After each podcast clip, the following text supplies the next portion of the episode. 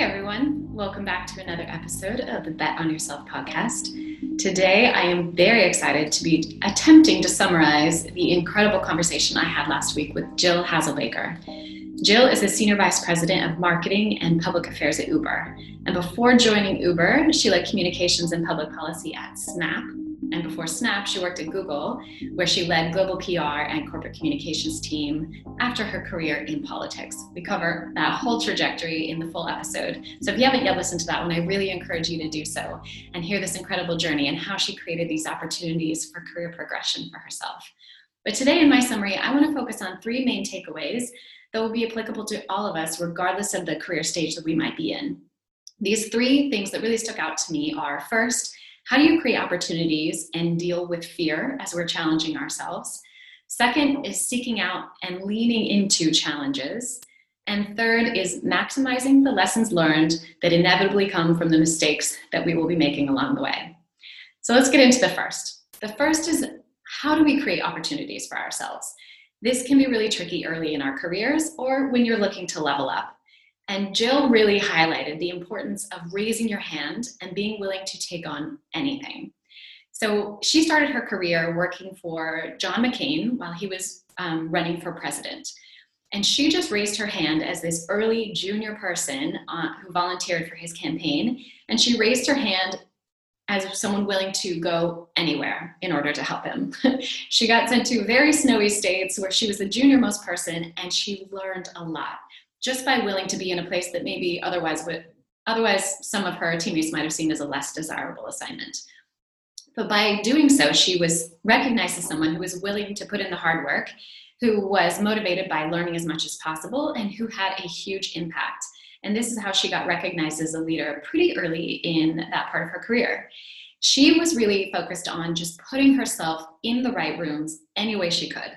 Title did not matter. And if you know me, this definitely resonated. I did the exact same thing in the beginning of my career journey. I did not care what title you gave me or what small tasks you wanted me to do, as long as it was putting me into the rooms where all the action was happening and I could observe the leaders that I wanted to emulate later in my career. Then she emphasized really focusing on working with people who are smart, ambitious, and that will challenge you. Now, my career in tech did this quite easily. and she experienced that both in the policy part of her career and also in tech.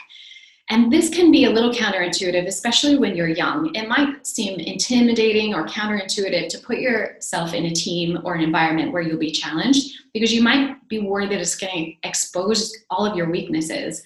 But really, I have to tell you, this is where the real growth happens. And the sooner you get over that fear, the more opportunities for growth and honestly fun um, will appear for you. So Jill um, talked about when she had to double down. Uh, this is again early in her career when she's working for McCain. And he was at a stage of his campaign where he realized he was not going to win um, the bid to become the next president of the United States. And but he wanted to continue the campaign because he was really focused on the issues he was talking about and the importance that it was playing the American um, economy and environment at the time. And Jill really believed in those messages and felt very passion aligned. And while other of her peers decided to jump ship because they weren't going to win, she stayed on because she really believed in the mission. And that was a great opportunity for her to be seen as a leader very early in her career. This led to her becoming one of the youngest female campaign directors ever. And she was the remaining leader. Every single part of that job for her was intimidating and new and something she had never done before. But she said it, was so busy, there wasn't time to dwell on the fear or imposter syndrome. She just had to dig down deep and plow through. And she made a really important decision. She told herself she could either be scared or be excited by, by this challenge in front of her, and she chose to be excited. I have definitely faced that decision myself. I've been in tech companies surrounded by some of the smartest people in the world and been very intimidated by being the junior most person in the team. But I too chose to be excited, and that is a real game changer. So, next, she talked about how do you create opportunities once you've got yourself into this room with these important decision makers. And across her career, time and time again, she got these opportunities by being recruited. These big breaks in her career came from building a reputation that preceded her, of doing the hard work, asking the right questions, and being a really good teammate. And that led to her being sought out for specific projects, whether this was the next campaign she did for Bloomberg or being recruited to come to Google or Uber. This was a pattern that repeated itself because she qualified herself and built that lasting reputation. She said that what we really have to do is create our own space in the rooms we want to be in. And this really rings true for me. She said, No one invites you in, you have to create your own space. That's totally true for me. I just wanted to first get into the rooms where important decisions are being made. Then I wanted to qualify, myself to own a small piece of the action happening in that room so that I could observe how other leaders were leading and motivating their teams. And then, based on that experience, I then could um, replicate that for myself and take on some early challenges. That is how you create space for yourself in the rooms that you want to be in.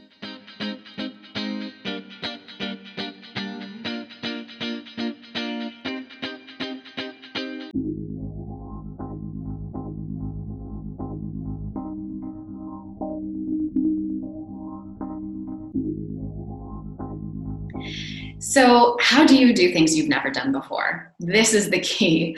The truth is, there is no such thing as over preparing. I talk a lot about doing your homework.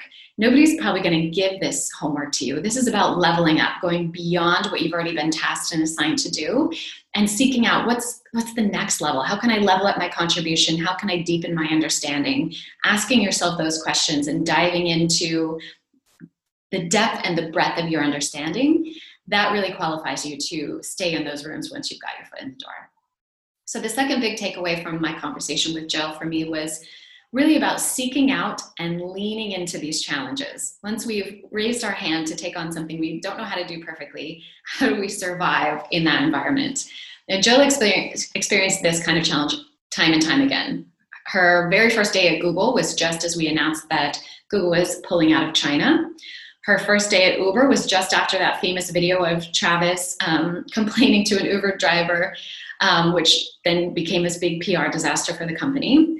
And then later, um, she when she was helping Dara come on as the new CEO of, of Uber, they had just lost their license to operate in the United Kingdom. So she's really had some baptisms by fire.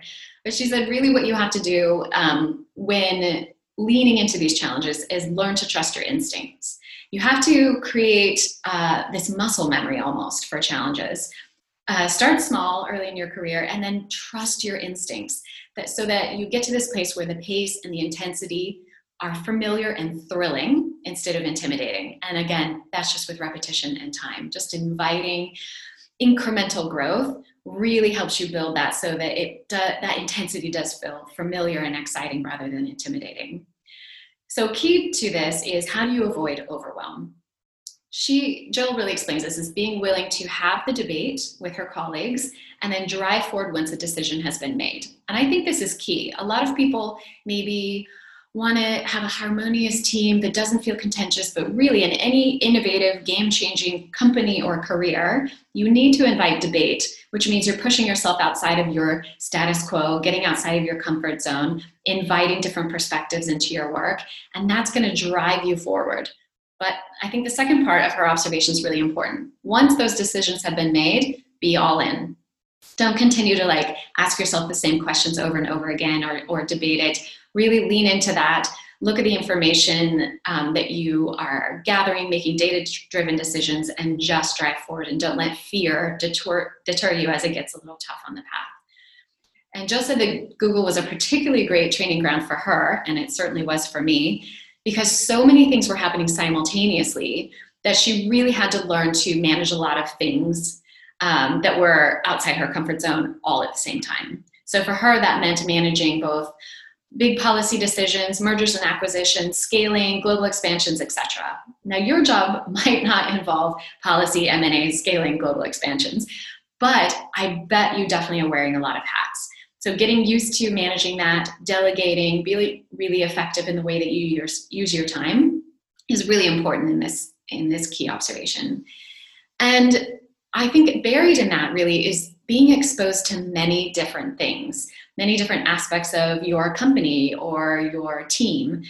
leaning into ways that you can expand your understanding or maybe cross pollinate some of your talents and expertise into different parts of the company that could use your perspective, like really thinking outside of that box and beyond just your job description. And the third and final takeaway that I want to emphasize from my conversation with Jill Hazelbaker is about maximizing lessons learned from making mistakes. Mistakes are inevitable. If you are challenging yourself in any way, you're going to figure out some things the hard way.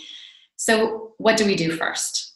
If we've made a mistake, I think it's really important to focus on the substance and not the spin. I'm plagiarizing Jill here. She says whenever she was dealing with a PR crisis and wanting to make a public statement about what the company was going to do to improve, you focus on substantive change and not spin give a real response. If you've made a mistake, go to your manager and be the first one to tell her or him about it and come with an action plan. Be committed to real change.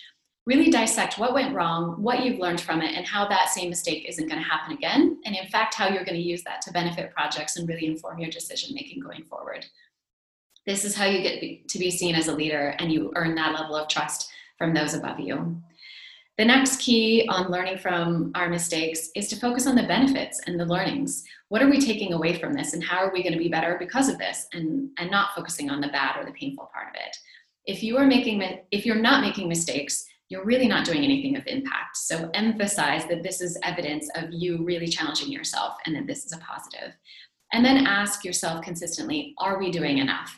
Are we doing enough questioning? Are we doing enough change? Are we questioning the status quo enough? Because that's where you can really benefit your team and company the most. This again is about focusing on being mission driven. You have to be transparent and proactive and make sure that your contributions are aligned with what the company needs most from you. If that isn't clear, specifically ask that of your manager in your next one on one. So, really, this key for me, if I had to summarize it, is about putting our heads down, focusing on the work, and lifting everyone around us up, especially through those tough learned lessons. Because what we really need most, in especially in this pandemic time when everything feels so heavy, what we need most are models and not critics. We need people doing the hard work, modeling good behavior, being focused on the change we want to see in the world rather than criticizing and complaining and not being solutions driven. So if something's frustrating you, or better yet, if you're ready for a new challenge, go to your manager with a proactive plan of something you want to do, a responsibility you want to take, something you want to learn, and really ask for permission that you can then contribute at that level. And this is how you're going to get recognized and qualify yourself for some leveling up. So I hope this gives you some challenges you want to take on this week. You go bet big on yourself and please share it with me. I'd love to hear what challenges you're taking on, what questions you have, and some of your big wins or hard lessons learned, because that's a very, very important part of this journey that we're taking together. So I look forward to seeing you back here next week. Thank you so much for listening to this week's episode of the Bet on Yourself podcast. If you're like me, you have a lot of new insights and ideas of things you want to implement from this episode. Don't worry if you were listening to this while walking the dog or putting a baby to sleep or driving and didn't have hands free to take notes. We've done the hard work for you. Check out the show notes here in your podcast app or on my website, annhiatt.co, for additional resources. While you're there, you can also sign up for my newsletter, which always supplements these podcast themes with additional free resources. May I ask for a quick favor? Please click on that follow or subscribe button here in your podcast app so you don't miss an episode, and give us a five star rating. I'd love it if you'd also share this via your social media with your friends and tag me so that I can see what resonated with you, who you would like to hear on future episodes, and what topics are on your mind. We'll be back next week with even more content to support you in your big bets. I'll see you then.